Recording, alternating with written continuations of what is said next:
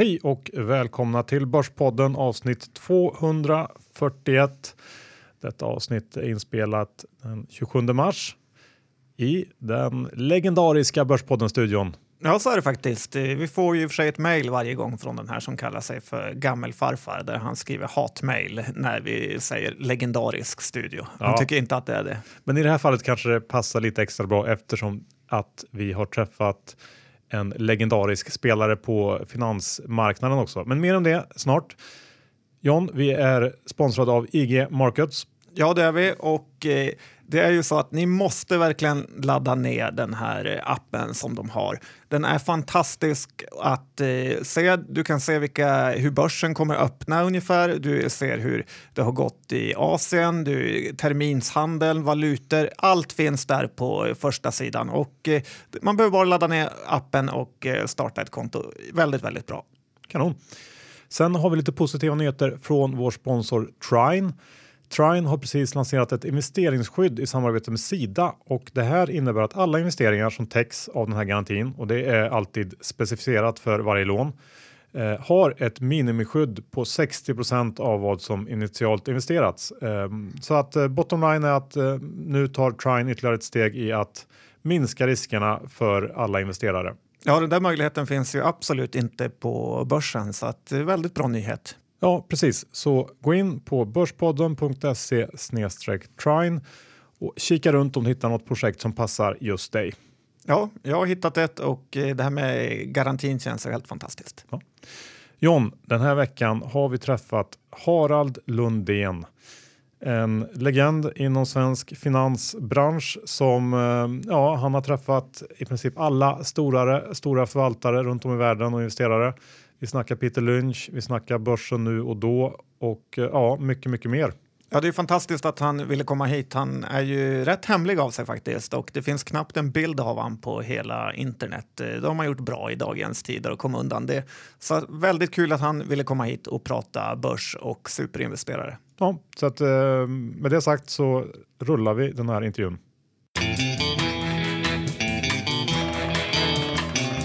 Idag har vi den stora glädjen att ha den legendariska Harald Lundén som gäst hos oss eh, i Börspodden. Välkommen Harald!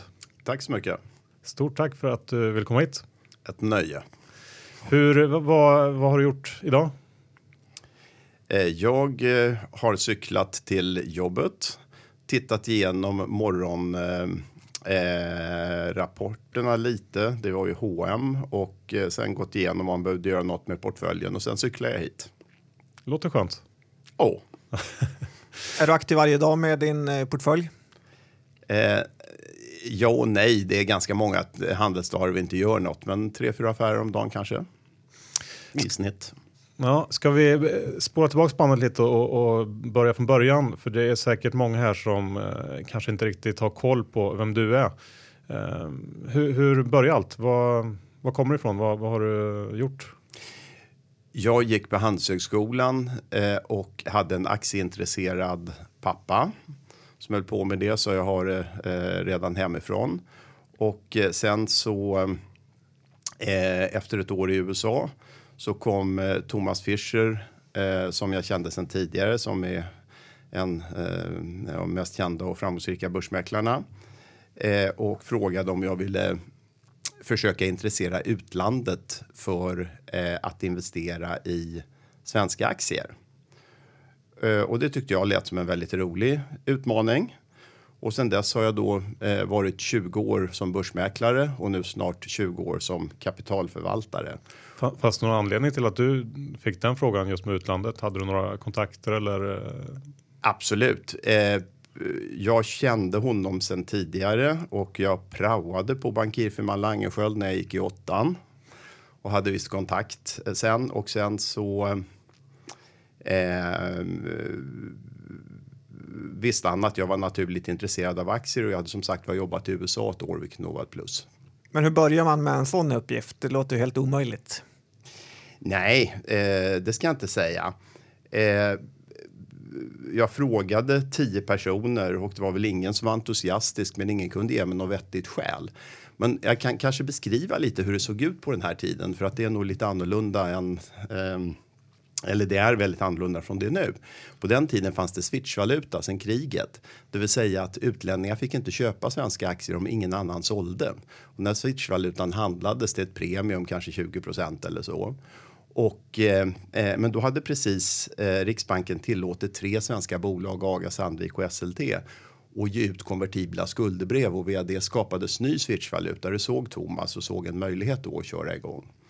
Och jag var ju ung och eh, entusiastisk så jag ska, ska, skaffade en lista på världens största investerare och började i princip uppifrån. Och, eh, och de fanns i USA och där hade, kom ju jag ifrån också. Och eh, Eh, då, då man ska ju veta att den här tiden så var inte börs och aktier en stor grej. Omsättningen var 10 till 15 miljoner om dagen och då jag pratar jag kronor, inte aktier. Och eh, det fanns ingen som helst eh, hippvärde i att eh, vara börsmäklare eller aktiemarknaden utan det var. Nu var jag naturligt intresserad så det var lätt att söka sig dit, men det fanns inte alls den attraktionskraft som det har blivit senare. Sen eh, Ja, hur fick man tag i kunder? Ja, jag upptäckte efter ett tag att skulle man sätta upp möte i New York, då skulle man, jag börja med att skriva brev, det var helt meningslöst.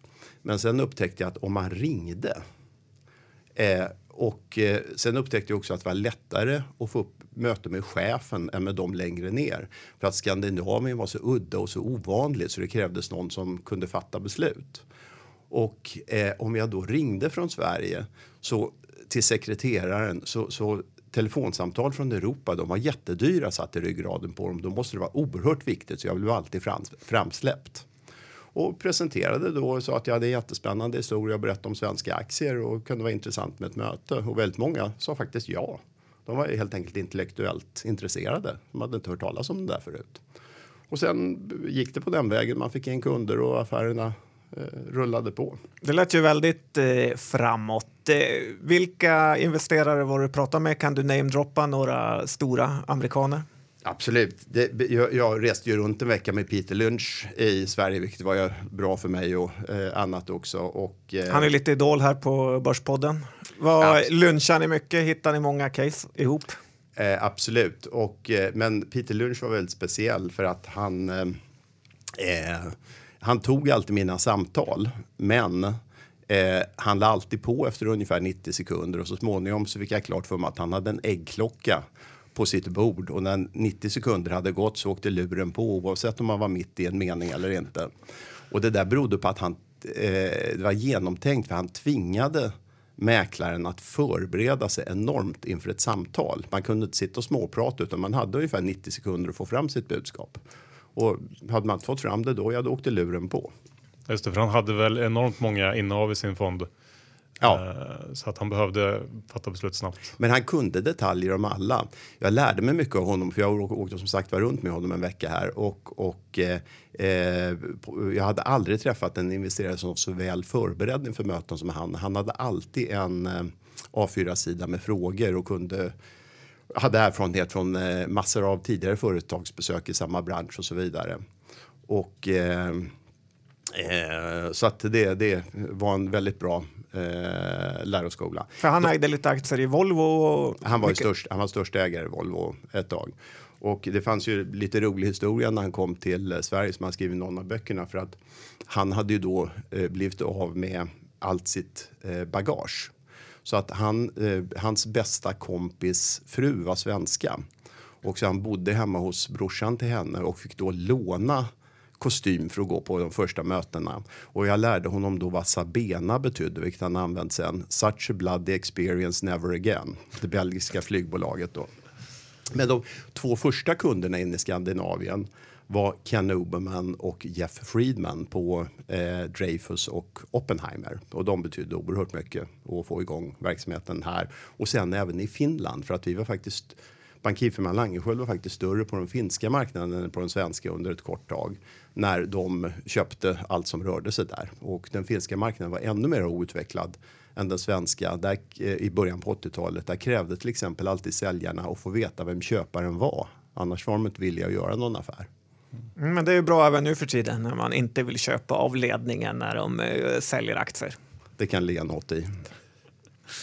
Eh, jag, jag, läste också en, en nu när jag, när jag, försökte hitta info om dig här inför intervjun så läste jag ett, eh, ett stycke om eh, en brittisk förvaltare som heter John Carrington eh, som då var en kund till dig och han beskrev sina absolut bästa investeringar i den här intervjun och tog upp Nokia eh, och den idén gav han dig all cred för. Han sa att, att du hade eh, ringt och sagt att det här är en tiodubblare. Sen så visade det sig att det blev en 40-dubblare men, men eh, Jag hade helt fel. exakt. Eh, du, du, måste, du verkar ju ha haft en känsla för det här med att hitta case, eller har? Eh, så är det, det är så man får kompisar. Men, ja, men eh, blev så, eh, så småningom medbjuden till John Carringtons 62 års födelsedag som var i Buenos Aires där han bjöd sina 200 närmsta vänner och i stort sett alla kom. Det var rätt intressant. Hur som helst, jag har alltid jobbat på samma sätt. Jag har träffat företag, analyserat dem och sen försöka komma fram till om det är en bra köpidé eller inte. Och det måste fungera med siffrorna. Jag måste kunna förklara med siffror varför det ska vara ett köp, annars avstår jag. Och det var samma när jag rekommenderade från början till andra. Och eh, jag räknade ut någon gång att jag har träffat ett företag om dagen, arbetsdag dock, sedan 1979. Och då får man ju en viss vana på det efter ett tag. Ska du träffa någon idag? Något bolag? Eh, jag ska lyssna på eh, von Koskull och Nordea på lunch, men det räknar jag inte riktigt som företagsbesök för det, det är ju mera enskilda möten. Men vad var det du såg i Nokia? Det känns ju för intressant eh, för att lämna bara. Vad, hur hittade du den där 40-dubblaren? Alla har ju sin investeringsstil lite grann och min, eh, där jag haft störst framgång är i eh, restruktureringscase. Och Nokia var en sån. De hade ju reklambyrå och stövlar och gud vet allt.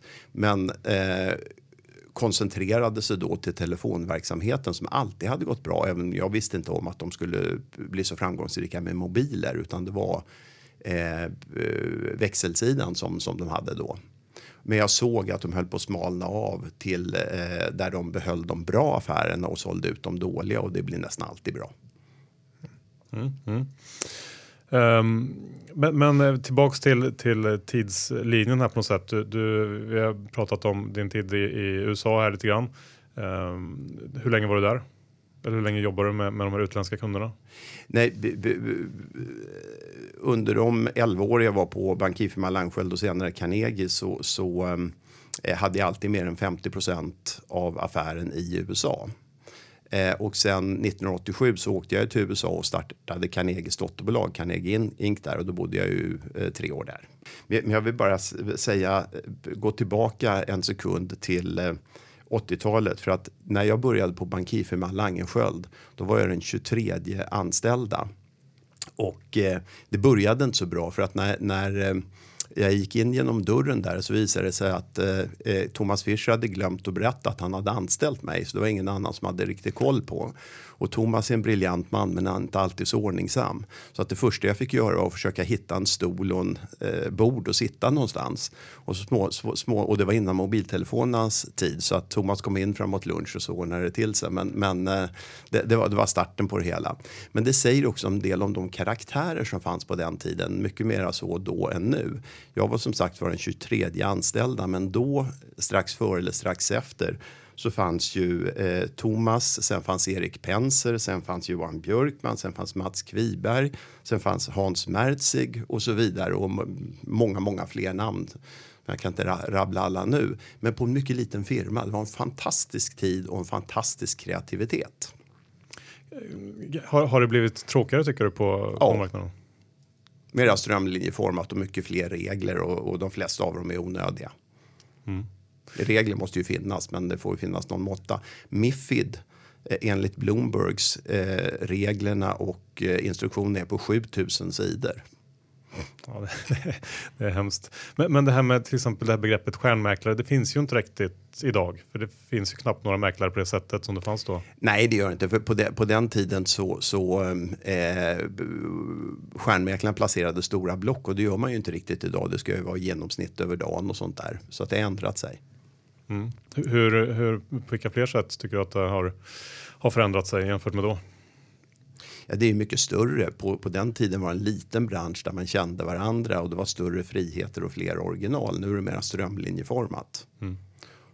Och Och, eh, och sen är det mycket, mycket större. Det är ju enorm omsättning på börsen. Då var det ju ganska litet fortfarande, även om det tog ordentlig fart i början på 80-talet. Har det blivit eh, tuffare att, att prestera tycker du? Ja, men och det beror på ett annat skäl och eh, det beror på att eh, de två dominerande krafterna i världsekonomin, Kina och USAs centralbank, tror inte riktigt på marknadsekonomi. Och det gör att de intervenerar på ett sätt som gör att man ibland inte känner igen sig. Och det är svårare än tidigare när det var mera marknadsekonomi som gällde. Mm. Ska, um, ska vi gå över till, till tiden när du startade eget? Eller, um, Absolut. Hur, varför gjorde du det?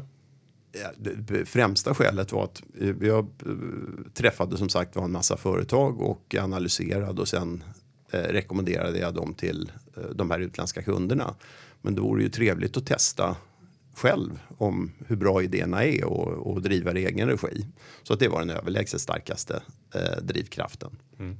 Och sen började Hållundén fondkommission då på 90-talet och eh, vi hade nästan uteslutande utländska institutioner som kunder.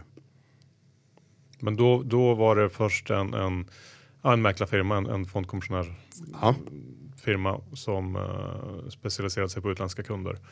Um, Tog du kunderna från din tidigare arbetsgivare eller hur fick du kunderna?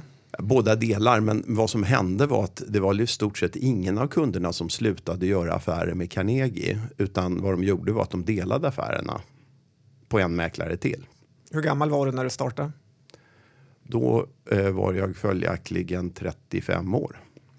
Bra jobbat att ha en egen eh, fondkommissionär då. Hur mycket pengar omsatte ni och snurrade ni och hur bra gick det? Det gick väldigt bra och vi var lönsamma varje enskilt år och Ehm, eh, vi var en ganska liten verksamhet och jag har aldrig tyckt om att eh, ha allt för mycket folk för jag tycker och, eller allt för, för, många personer anställda för att det roliga är att göra affärer och eh, om det blir för många så blir det gärna en massa andra saker. Jag, jag brukar prata om eh, att man ska undvika att ha fler än sju anställda för då ehm, är, är det väldigt lättadministrerat ett morgonmöte och alla känner sig välinformerade.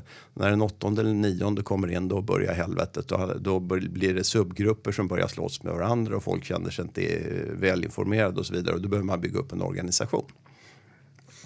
När man, när man läser om er på, på eh, din hemsida så eh, beskriver ni affärsidén som att mycket verkar gå ut på de här företagsbesöken och, och genom att träffa bolag så utvecklar ni idéer som, som sticker ut så att säga. Kan du inte beskriva den här processen lite mer i detalj? Absolut. Eh, idéer får man från massor av olika håll, men i huvudsak får man dem från företagsbesöken. Man får tankar om andra bolag. Och eh, hittills sedan 1979 så har det inte hänt en endaste dag att jag inte har något jag vill undersöka. Så nya idéer är aldrig ett problem, utan det är tiden att eh, undersöka och komma fram till om det är bra en bra investering eller inte som är den trånga sektorn. Och eh, eh när man går på företagsbesök, ja då förbereder man sig ordentligt, läser årsredovisning, delårsrapport, någon mäklarrapport, eh, nyheter och så vidare. Och, eh, och sen följer man efter och följer man upp och framförallt räknar igenom, är det här en bra investering eller inte? Mm. Ungefär så går det till. Hur mycket magkänsla och hur mycket räkna är det? Mycket mera räkna än magkänsla. Kort måste vi också prata om den legendariska fonden Acos eh, som har presterade extremt bra, som var en typ av hedgefond, eller hur? Absolut, nej, det var en hedgefond och eh, av klassisk eh, equity long short och med Norden som huvudmarknad, även om vi investerade en hel del i Östeuropa och eh, Turkiet också. Vad hade ni för performance där?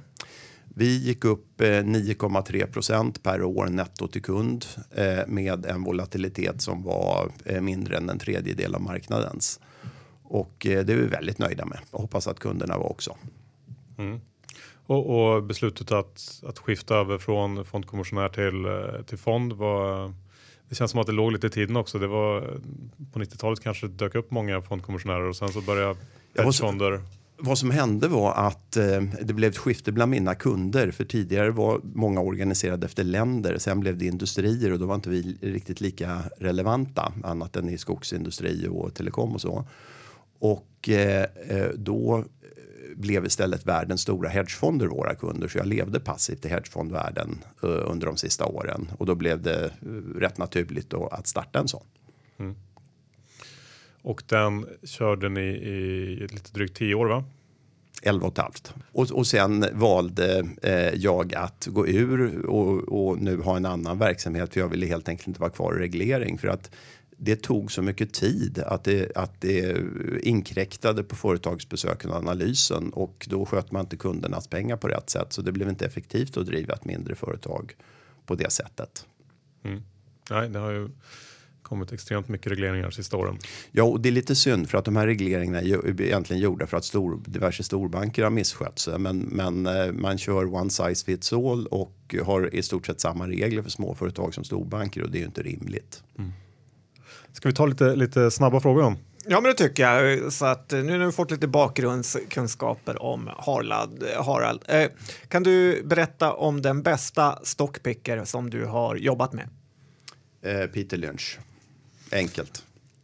Det här har du egentligen svar på. även Anthony Bolton är, är, är riktigt vass.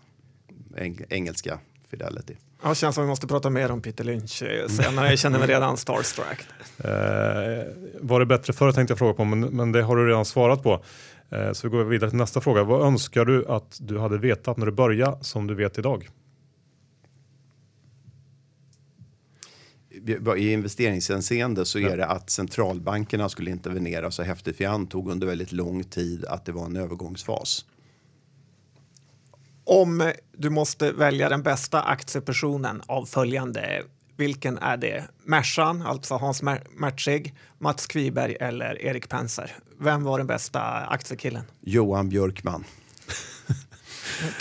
Även Alla tre nämnda är ytterst skickliga. Men den jag jobbade mest och bäst med var Johan Björkman. Va, vad gjorde honom så duktig? Eh, varje gång jag träffade honom och hade ett lite längre samtal så kom jag därifrån med en bra idé. Men Mats Kviberg brukar säga att han är lite underskattad som eh, stockpicker. Nej, Mats Äh, Kviberg är jätteskicklig stockpicker. Svår, svårt att välja där. Eh, hur många timmar jobbar du i veckan? Ehm, förmodligen färre än vad ni tror. För att jag kommer in vid kvart i nio och går hem klockan sex. Och sen reser jag en del och läser en del på eh, helgerna. Men när jag var i er ålder och yngre så jobbar jag betydligt mer. Men förhoppningsvis så kan erfarenheten ersätta långa timmar ibland i alla fall. Om du var ung idag, vad hade du satsat på för eh, yrke då? Jag skulle satsa på ett yrke som jag har naturligt intresse och fallenhet för. Jag tror man ska gå väldigt mycket på sig själv. Vad känner jag entusiasm för att jobba med? För då kommer man att göra det bra. Och sen det spelar inte så stor roll vad, vad yrket då är för någonting. Utan det måste passa ihop med den egna personligheten. Då kommer man att göra det bra. Vad tror du om eh, bostadspriserna nu? Jag tror de kommer fortsätta neråt lite grann och bostadsmarknaden har jag ju tittat på rätt mycket. Och eh, där tycker jag att priserna har gått upp lite för högt. Och det säger jag därför att jag jämför med liknande städer som Stockholm och det är inte New York och London. Eh, och där är priserna för höga helt enkelt. Och, eh, och det är av speciella skäl med minusränta och eh, avdragsrätt och annat.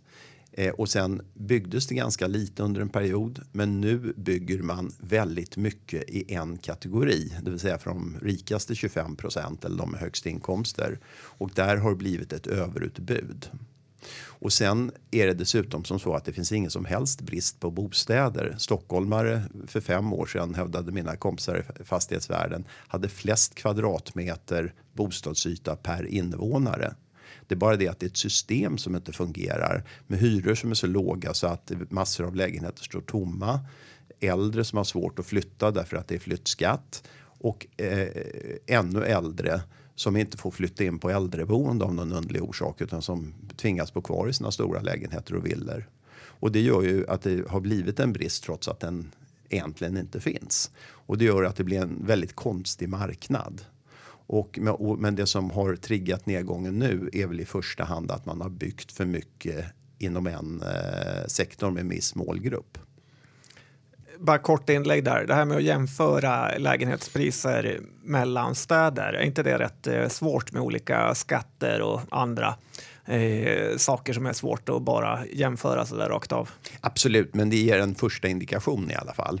På, Vilka på städer vad... tänker du på som Stockholm är? Ja, men det, det, det, är ju andra städer som är två miljoner invånare som, som eh, är, är eh, det blir ju mera Köpenhamn och jag kan fastighetsmarknaden i Toronto hyggligt väl av olika skäl och där, priserna där är väl kanske två tredjedelar av vad de är i Sverige, Stockholm för samma lägenhet.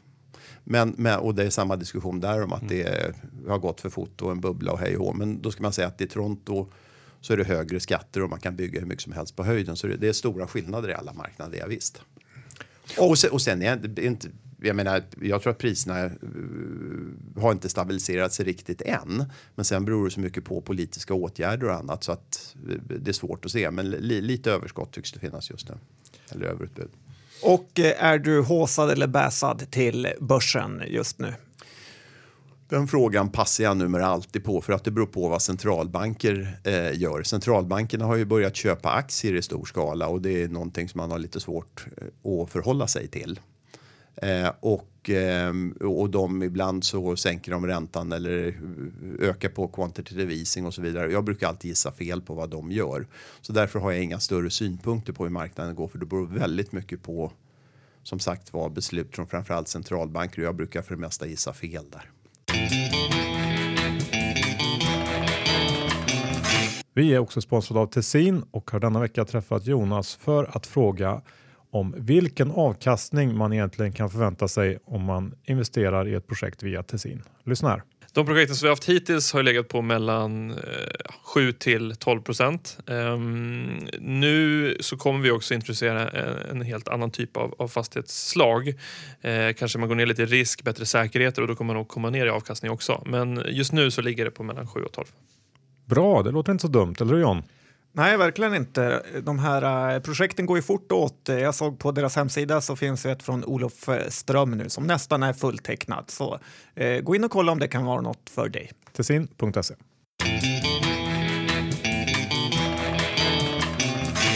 Ska vi gå in lite mer på eh, dels marknadssyn, men, men, jag tänkte vi börjar lite med hur, hur, hur du jobbar. Du har, kör long short. Hur, hur mycket makro har du i ditt tänk? Uh, hur mycket tittar du på sånt?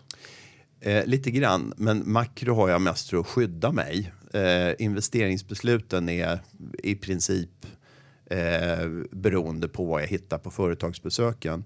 Men makro används lite grann för att eh, skydda sig från större olyckor. Eh, 2008 så såg man ju till exempel att eh, det var uppenbar risk för eh, börsen. Och det gjorde att vi hade väldigt mycket säljskydd på oss. Vi gick faktiskt upp i början på fallet men sen gick de här säljoptionerna olyckligtvis ut. Och då eh, åkte vi dit i viss mån också. Vi var ner 8% det året vilket ju inte var så farligt när börsen föll med 40 eller vad det var. Ser du något liknande nu? för eh, börsens eh, värdering ja, det, som 2008? Ju, ju, ju, efter många år av uppgång och hög värdering så är det klart att det finns en risk. Men, men eh, eh och eh, vi är väl lite mer garderade än vanligt just nu. Mm.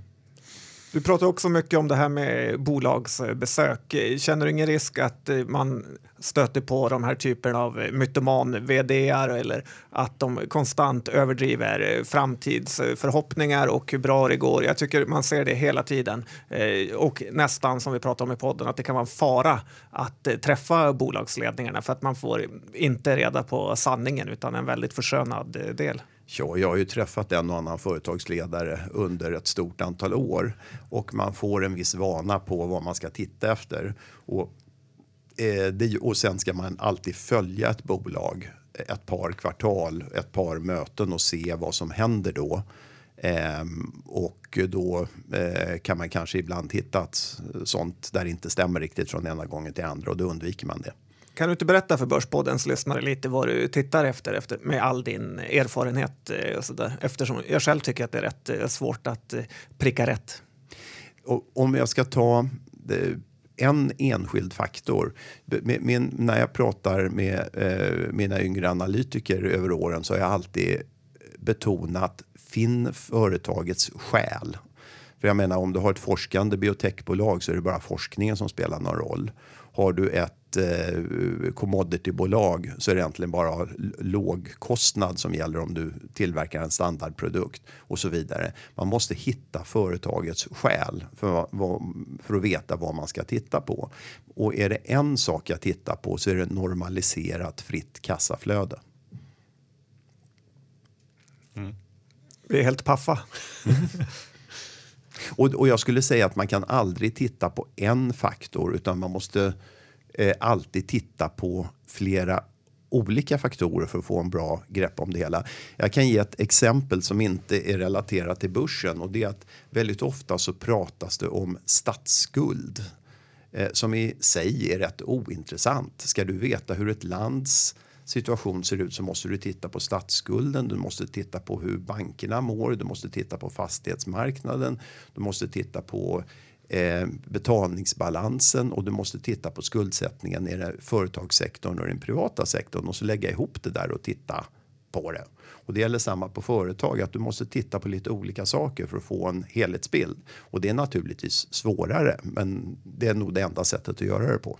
Det här med att man alltid ska leta efter stark eh, balansräkning, är du den typen? Nej. Varför det inte? Beror, det beror återigen på ifall man har gjort en investering som är vettig och man därigenom har fått en, en lite högre skuldsättning. Så det är helt okej okay med mig. Kan du inte berätta lite om eh, ja, de olika investeringsstilar du måste ha stått på under åren när du har träffat alla de här stora förvaltarna eh, i USA och i andra länder? Jag hade ju förmånen att lära känna eh, många av världens mest framgångsrika investerare under eh, 80 och 90-talet. Och det man kan säga om dem är att de hade totalt olika eh, stilar. Eh, och ehm, eh, Peter Lynch var ju väldigt eh, inne på mm, företagsanalys. Eh, John Templeton eh, letade billiga aktier. och Nils Taube tittade på vad som hände i USA och transfererade till Europa och så vidare. och så vidare.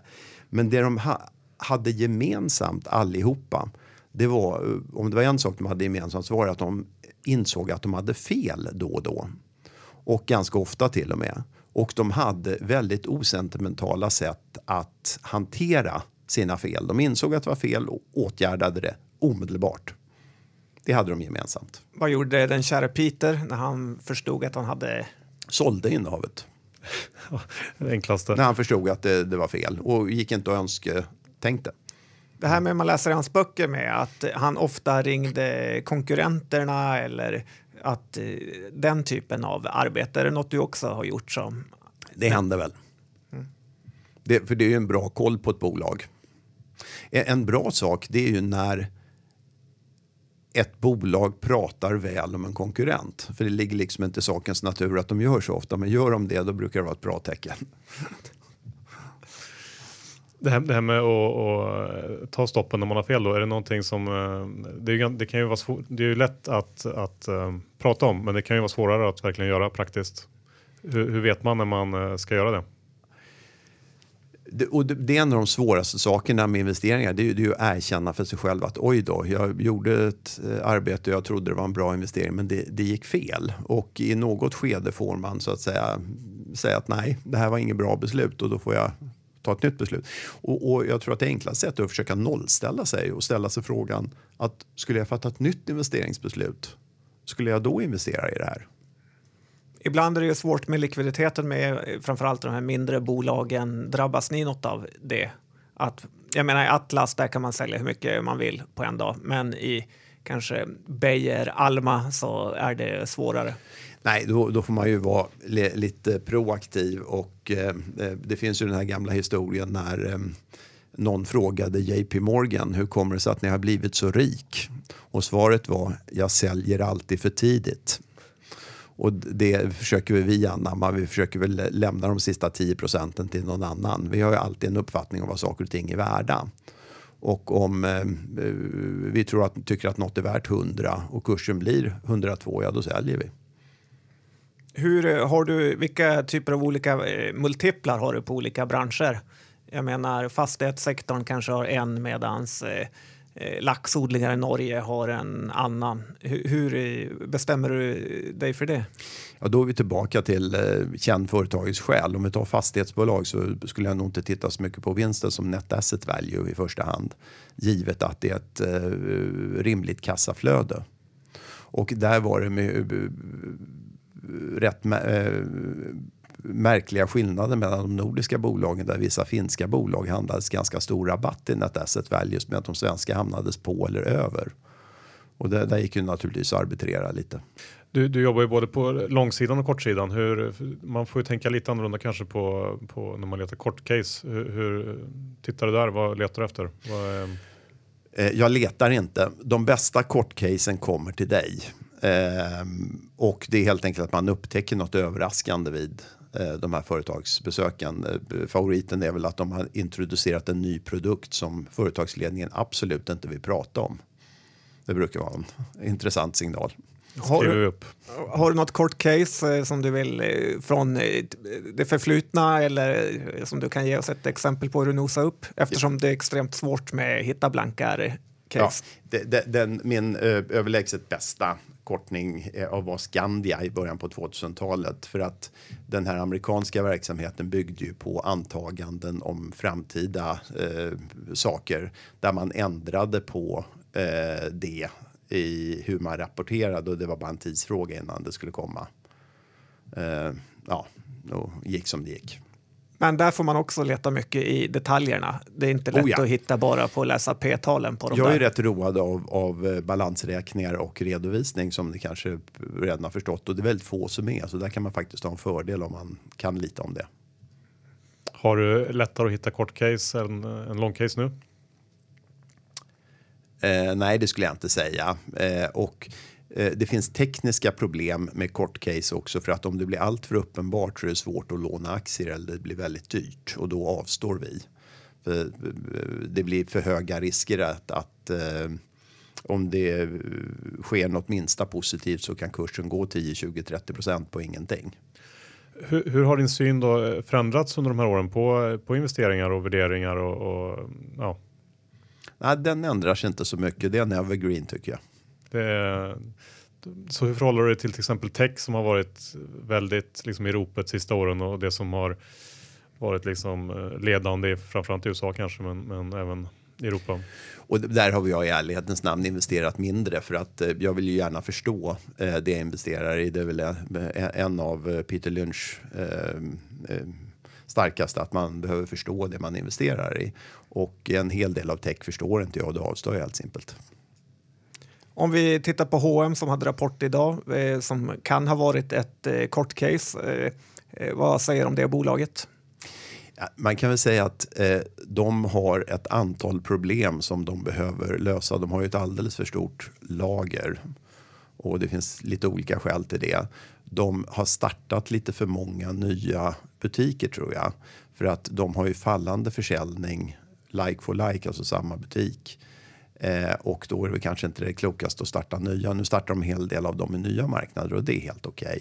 Men sen, för, fram, eh, eh, sen har de eh, eh, ett annat eh, problem och det är ju som de delar med andra i branschen och det är att utbudet har ökat kraftigt via Zalando och alla de andra internetsäljarna. De fanns ju inte tidigare. Och det gör ju att det är lite tuffare eh, än förut. Men H&M är ju inte på något sätt något eh, krisföretag än. De tjänar ju massor av pengar. Och eh, de har tid att vända runt det hela, men riktningen är ju inte bra just nu. Nej, men eh, du tror inte att det kan bli eh, nästan att, de, att det blir ett eh, förlustbolag i och med att fallande försäljning i alla butiker, att, att det kan bli nästan en katastrof om fem år? Eller du tror de vänder runt där? det, jag tror ingenting av de där, utan jag tittar och eh, observerar och så får man se vad, eh, vad det hamnar så småningom. Men det är beroende på så väldigt många omvärldsfaktorer. Men men eh, jag har ingen position alls i H&M just nu, utan jag är bara allmänt osäker. Mm. Ehm, geografiskt då, hur, hur jobbar du där när du investerar? För att det är inte, mm, du eh, tittar över hela världen vad jag förstår. Eh, nej, det är inte riktigt sant. Utan vad vi gör är, Norden är vår hemmamarknad och där följer vi Norge, Finland, Danmark, Sverige lika noga. Och sen har vi alltid gjort rätt mycket affärer i Baltikum och Turkiet av olika skäl. Och sen lite spridda skurar i Östeuropa. Ska vi gå utanför det, då krävs det en väldigt stark signal. Och eh, det är väl ingen större hemlighet att vi har lite investeringar i guldgruveföretag i Kanada. Och vi har även en investering i Vietnam. Vietnam därför att makro ser fantastiskt ut och eh, guld därför att eh, med centralbankernas experiment med nollräntor så kanske det inte är så dumt att ha lite guld som en gardering om eh, deras högsta önskan skulle komma igenom, det vill säga mycket högre inflation. Men hur hittar ni Vietnam? Jag menar, vad är skillnaden på det jämfört med Thailand eller andra länder som ligger där i Sydostasien? Jag har alltid varit road av Vietnam sen eh, New York-tiden. För att där hade du koreanska grocery store, i gathörnen. De jobbade nästan dygnet runt och var helt fantastiska. De enda som kunde få koreanerna att se lata ut var vietnameserna. Det, här, det, det eh, fick mitt intresse för Vietnam. Och, och, det är ju inga veklingar. De eh, sparkade ut fransmännen på 50-talet, amerikanarna senare och sist eh, klarade de sig utmärkt mot en kinesisk attack. Så att det, det, är ett kapabelt, hårt arbetande och välutbildat folk som nu börjar få ordning på strukturen. Och vad investerar du i, i, i Vietnam? Det blev en, en, jag screenade efter, vi kan hoppa över vilken jag investerade i exakt, men, men jag screenade på fonder för att eh, jag inser att jag kan inte följa det företag till företag härifrån. Mm. Eh, så att det blev en, en eh, fond. Mm. Här, Turkiet sa du att eh, ni hade av olika anledningar haft investerare genom åren. Vad, vad är bakgrunden där? Eh, det att eh, via en av mina delägare så kom jag i kontakt med en turk och vi har sedan dess eh, varit delägare i en turkisk firma som först var börsmäklarfirma och numera kapitalförvaltning också. Och, sen, eh, och det gör att vi har fått väldigt bra information och eh, vi har varit nere väldigt ofta och häls, eh, hälsat på företag där nere och de bästa turkiska företagen håller lika hög kvalitet som de bästa europeiska. De är fantastiska. Och eh, Istanbul är, tycker jag, lite det nya New York. Fantastiskt ställe. Erdogan-galningen, det är inget du är rädd för eller får man bara köpa billigare tack vare honom? Eh, jag tror att man ska ta lite försiktigt med de här sakerna som skrivs i eh, tidningar för väldigt mycket är det mer politisk hänsyn än vad som verkligen gäller. Och man, man bör nog åka dit och bilda sig sin egen uppfattning. Och när det gäller Erdogan så, så var han helt fantastisk de första sju, åtta åren. Det är bara att titta på den ekonomiska utvecklingen i Turkiet. Eh, men eh, det blir alltid problem när folk sitter för länge. Det är ju därför eh, det finns gränser på det i många länder. Att man får inte sitta mer än 8 eller 10 år eller så. Lex eh, Putin kanske där.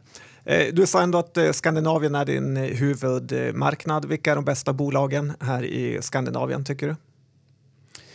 Ja, det, det är skillnad på bäst bolag och eh, bäst eh, aktie. Eh, Atlas Copco är ett fantastiskt bolag för att ta ett. Och Norge-Finland, har de något att komma med? Eh, absolut. Nu, nu, ska man veta också att eh, man ska vara lite försiktig med det här bästa bolaget för att vissa bolag får fantastiska omvärldsförutsättningar och eh, då går de väldigt bra. Det är ungefär som Ericsson gick bra och då inbillades alla att Ericsson var fantastiskt skött och deras chefer blev chefer på alla möjliga andra ställen och så vidare. Men, men det var kanske eh, till en hel del hjälpt av att just den sektorn gick bra då. Så man ska vara lite försiktig med det där. Och sen är det som så dessutom att Eh, ingen företagsledare är bra på allt utan det gäller att ha rätt företagsledare i rätt tid. Vissa är bra på att expandera, andra på att administrera eller skära ner eller vad det nu kan vara. Ingen är bra på allt. Mm. Nej, det är lätt att förväxla tur med skicklighet. Ja, ja. Men, Atlas, eh, det, vad tycker du om aktien då? För den, det, det ser ju ändå hyfsat dyrt ut. Ja, så är det. Men det är därför man får skilja på eh, aktie och eh, bolag. Tycker, tycker du att det finns några, några liksom tydliga skillnader mellan de nordiska marknaderna? Någonting som... Eh, Absolut. B Sverige och Finland är ganska lika. Eh, vi, vi eh, eh, förstår varandra väldigt väl och svenska finska företag brukar jobba väl tillsammans och det är ju samma industrier, eh, skogen och, och maskinindustri mycket eh, på båda ställena. Norge är helt annorlunda. Det är shipping eh, nu med, och ehm, Eh, olja och eh, fiskodling. Det är industrier som inte finns här så att det är i stort sett. Och, och eh, det är eh, mera eh, rika privatpersoner på börsen där mindre institutioner och så vidare. Så att det är, och Danmark historiskt sett var en obligationsbörs. Men eh, har, har haft en fantastisk utveckling sen kartoffelkuren på 80-talet när de eh, slutade med svag valuta och eh, har fått en eh, väldigt fin utväxling sedan dess. Så många jättebra bolag där. Är inte danska bolag ofta väldigt, väldigt dyra? I alla fall om man tittar P-tal. Det kan det vara, men man kan hitta eh, intressanta saker där också lite då och då. Så, men det är riktigt att de kan vara dyra P-tal. Men det beror delvis på att de har väldigt starka ställningar, eh, de här eh, medtechbolagen. För det är framförallt de som har höga P-tal. Jag tänker att vi pratar mycket storbolag. Tittar du något på mindre bolag? Det måste finnas ett starkt skäl till att vi ska titta på riktigt små, men ärligt talat, vår sweet spot är mellanstora företag. För där är det, eh, de, de, stora bolagen går rätt mycket med makrotrender medan mellanstora brukar gå med hur de själva går och de är lite mindre bevakade. Så att det är där vi har haft störst framgång över tiden. Tar ni någon gång en ägarposition så att ni kan vara med och påverka eller bara investerar i läge? Det har hänt ett par gånger. Det var väl Bure som var mest, eh, där vi var näst största ägare ett tag. Eh, men vi försöker undvika det för att det är en helt annan skicklighet och vi vill inte riktigt uppsatta för det. Mm. Branschmässigt då, rör ni er över hela, hela spelplanen eller har du någon förkärlek för någon typ av bransch? Eh, nej, vi uh, utesluter inte någonting. Nej. Jo, det ska jag säga. Om, om det är forskningsbolag utan produkt eh, till exempel brukar vi inte eh, titta på. Nej, låter smart. Eh, ska vi gå igenom lite din marknadssyn mer generellt? Hur, hur ser världen ut nu enligt dig? Vi är inne i ett experiment just nu. Eh, efter 2008 och krisen som kom då så sänkte man ju räntorna till noll och i vissa länder, typ Sverige, minus det har vi aldrig sett tidigare eh, i en så stor del av världen. Det har inte enskilda länder, Schweiz eller Japan som har haft väldigt låga räntor. Men att man har det på ett så stort område under så lång tid. Det är ett experiment som vi inte vet hur det slutar. Och det är väldigt lätt att sänka räntan men det är knepigt att ta sig ur den där sitsen. Amerikanerna har ju försökt ett par gånger, det har inte gått så bra. Och nu har väl Europa lite fått ta över bollen eh, med låga räntor medan amerikanerna försöker höja den. Så får vi se om det funkar den här gången. Vem är egentligen förloraren på det här med låga räntor? För det känns ju som att eh, eh, vanliga människor får, får, låga bolån, börsen går bra. Det känns ju bättre än någonsin egentligen. Vem är förloraren? Pensionärerna. Fundera på vad som händer med pensionsfonderna när räntan är noll. Men de är väl investerade i aktier, eh, mycket av de pengarna med? Det mesta är räntebärande. Och även, och även om det är aktier naturligtvis också. Sen, sen finns det eh, den stora faran med de här nollräntorna. Man kan säga vinnarna, det är ju väldigt enkelt. Det är politiker som när tillgångspriserna går upp så blir det fina skatteinkomster och de kan göra fler saker och bli lättare återvalda med nollränta än med eh, högre ränta. Pengar kostar ju mindre. Och sen är det de allra rikaste som är vinnare för att tillgångspriserna går upp kraftigt och det är de som har det. Eh, faran det är ju eh, att du får felallokering av kapital och det leder till lägre tillväxt så småningom. Och, och eh, det håller vi på att hända. Mm. Är det det vi har sett lite i fastighetsbranschen med alla eh, byggnader och bostadsrätter och liknande? Det hade man inte gjort med en 7% i ränta kanske? Nej, det är väl ett exempel. Men vad tror du om det här med inflationen då som är eh, hett omdebatterat? Kommer den att komma tillbaks och eh, när i så fall och hur? Och... Jag har en lite annan syn på inflationen än de flesta har. Jag brukar alltid dela upp den i tre delar. Eh, dels är det importerad inflation, elektronik och eh, kläder och skor och så vidare. Där är det deflation. Men jag har lite svårt att se vad det är för negativt med det. det är, vi förbättrar vår term of trade. Vi, vi, kan handla saker från utlandet billigare och billigare. Jag har väldigt svårt att se det negativa i det. Eh, sen har vi då allt som tillverkas eh, eller produceras i Sverige. Det är mest tjänster faktiskt. Där är det inget större fel på inflationen och den ligger nog närmare eh, 3-4 procent än 1-2. Eh, och sen har vi då tillgångs eh, priser och där är det definitivt inget fel på inflationen. Den har väl närmat sig 10 här under en period och i varje fall över fem. Eh, och, och sätter man samman det här så funderar man ju lite grann på eh, vad den svenska centralbanken har med skorproduktion i Kina att göra. Och den inhemska inflationen är det inget som helst fel på. Så kan allt bara vara ett räknefel av eh, centralbankerna? Nej, jag tror det mer har att göra med Sveriges förhållande till utlandet och att det är väldigt svårt att hålla en annan svensk ränta än vad eh, Europa har och så vidare. För då skulle valutakursen bli konstig. Men- Ja, mera med det att göra tror jag. Vad kommer allt det här ta vägen då? Vad, vad ska man tro framåt? Ingen, ingen aning. Det är det som är det spännande med framtiden. Men du Ja. nämnde att du köpte guld, eh, guldgruvor. Eh, Alltså, i, då, i, I all kapitalförvaltning så finns det bara en sak som alltid gäller och det är riskspridning. har du varit i kryptovalutorna? Bitcoin? Nej, för mig är det... Eh, alltså, när du tillför så mycket pengar som man har gjort så uppstår det alltid lite bubblor här och där. Och eh, för mig så känns det, jag kan ha fel, men för mig känns det som bitcoin är, är nutidens eh, tulpan, eh, tulpaner eller, eller internet på 2000. Och eh, dessutom brukar jag ställa tre frågor om bitcoin som ingen hittills har lyckats svara på. Får se om. Johan klarar det nu. Ja, nej, det gör ni säkert. Nummer ett, vem uppfann bitcoin? Nummer två, vad var syftet med det? Och nummer tre, vem kontrollerar det idag? Johan, vad säger du? Ja, men det, det är väl lite poängen med bitcoin att det ska vara decentraliserat. Eh, det är väl liksom själva, själva essensen av det. Att ingen ska ha kontroll över det. Tror du på det? Det är som en, mot, en, en någon slags motreaktion mot centralbankerna. Men det är kanske bara jag som är gammal och, och inte förstår eh, nya tiden, vad vet jag. Men jag är Jag tror på ytterst, ytterst skeptisk. Ja, jag vet inte. Jag, jag vill att, att jag, jag tycker att det är en eh, sympatisk idé. Men, men eh, konjunkturellt då? Hur ser du på det? Nej, om vi går tillbaka till bitcoin bara, bara en sekund så att den här blockchain-teknologin är ytterst intressant och den kommer att användas för många olika eh, saker. Och jag sympatiserar i och för sig också med att man har någonting som är lite utanför det vanliga systemet. Men jag tror inte att bitcoin nödvändigtvis är det.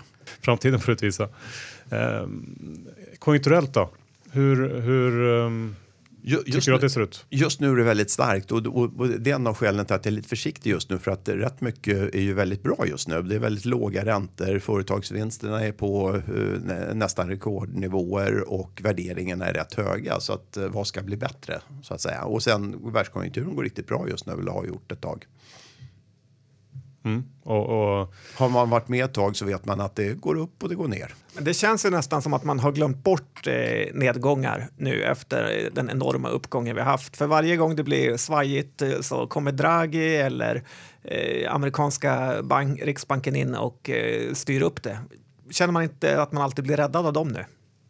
Jo, så, så har det ju varit, men det innebär inte att det kommer att vara så framåt i tiden. Det vet man aldrig. Så vilka blankningar har du nu? Vilka branscher är du, du är, försöker skydda dig med eller ser att vi kan få en svacka i? Nej, jag menar, de, de, uppenbara är väl, är, är väl eh, fastighetsrelaterat. Men annars så, vi försöker inte tjäna så mycket pengar på blankningar så att vi bara eh, försöker skydda långinnehaven och eh, då blir det ofta att vi köper säljoptioner snarare. Det är inget jag rekommenderar för privatpersoner, men, men Eh, för då vet vi vad förlusten blir. ehm, amerika, jag såg amerikanska tvååringen gillar mer än, än S&P 500 nu. Ehm, börjar det bli ett skifte i, i den här, den här, ja, det här investeringsklimatet vi haft några år? Ja, du har ju massor med hot just nu. Räntorna kan börja gå uppåt och de har ju faktiskt, Liborräntan har ju, London, London Interbank som väldigt mycket lån är knutna till, har ju gått upp eh, en dryg procent sista året. Och, och de amerikanska räntorna har börjat gå uppåt och så vidare. Så det är ju naturligtvis en risk att de fortsätter att göra så. Eh, och sen har du ju de här handelskrigen som har kommit på slutet som förhoppningsvis inte blir så mycket av, men, men det låter ju inte så bra. Om vi ska avsluta det här nu. Eh, har du något råd om man vill bli en eh, fantastisk eh, stockpicker som du själv är och alla personer du har eh, träffat? Vad, förutom att jobba extremt hårt, vad är det man ska tänka på? För det första så ska man vara naturligt intresserad av aktier för då blir jobbet roligt och intressant och lätt att göra och det är kul att gå till jobbet varje dag. Och sen måste man ju ha en teoretisk grund att stå på så den måste man nog skaffa sig först. Och sen ska man försöka att leta lite utanför det andra letar. Man kan läsa branschtidningar eller man kan tänka på något annorlunda sätt. Så får man en liten edge. Men, men framförallt så är det hårt arbete bara som gäller. Man får skaffa sig ett litet informationsövertag genom att helt enkelt läsa på bättre än andra. Och träffa företag är ju naturligtvis en bra sak. Och om man tittar i de här årsredovisningarna, vart, vad är det man ska titta efter? Vart läser du noggrannast? Ja, årsredovisningar har tyvärr blivit sämre. Ju längre de blir, ju sämre blir de. Det var som någon sa på den tiden, eh, prospekt var på 40 sidor och faktiskt sa något. Nu är de på 250 sidor och säger mindre än vad de där 40 sidorna gör. Och många årsredovisningar blir mer och mer reklambroschyrer och det är lite synd. Men, men eh, om, om det är en normal årsredovisning, vd-ordet är bra att läsa. Eh, sen titta på balansräkning, eh, vinst och förlust och eh, framförallt kassaflöde kanske. Och sen eh, årsredovisningen den överlägset bästa sättet eh, att lära känna bolaget för att det är ofta en mycket bättre beskrivning av de olika verksamhetsgrenarna som företaget har i årsredovisningen än någon annanstans. Det gäller dock inte de här reklambroschyrerna som har börjat dyka upp på slutet tyvärr. Ja, men det var ju bra avslutande ord, eller hur Johan? Verkligen. Tack så hemskt mycket Harald för att du tog dig tid att mm. komma till oss. Tack själva. Tack, tack. Harald Lundén, John. Vilken kille! Ja, om man hade fått uppleva en tiondel av vad han har upplevt eh, så man, skulle man vara nöjd. Men en tjugondel är också bra. Det är det. Eh, tack IG Markets för att ni är vår huvudsponsor. Ja, ladda ner den här appen nu. Ni kan behöva den och guida er genom eh, den här krångliga marknaden vi har. Eh, väldigt lätt där också att öppna konto. Ja, och missa som sagt inte Trines nya investeringsskydd i samarbete med Sida. Det här innebär alltså att eh, alla investeringar som täcks av garantin har ett minimiskydd på 60% av vad som initialt investeras och eh, det här är alltså alltid specificerat för varje lån eh, hur det ser ut med skyddet. Men gå in och kolla på börspodden.se trine eh, så hittar ni säkert någonting som kan intressera er. Ja, gratis säljoption ska man aldrig tacka nej till. Exakt. Och Tessin.se vill du bygga dig en egen liten fastighetsportfölj. Hur gör man det om? Ja, då går man in på tessin.se och eh, hittar ett kul eh, projekt. Eh, ju sämre tiderna blir, desto bättre blir projekten där. Ja, du har väl påbörjat en liten fastighetsmagnatskarriär i Umeå? va? Ja, och jag är nöjd över den. Ja, bra. Eh, tack för att ni lyssnade den här veckan. Verkligen, och hoppas ni fick några visdomsord. Ja, vi hörs om en vecka igen. Hej då! Hej då!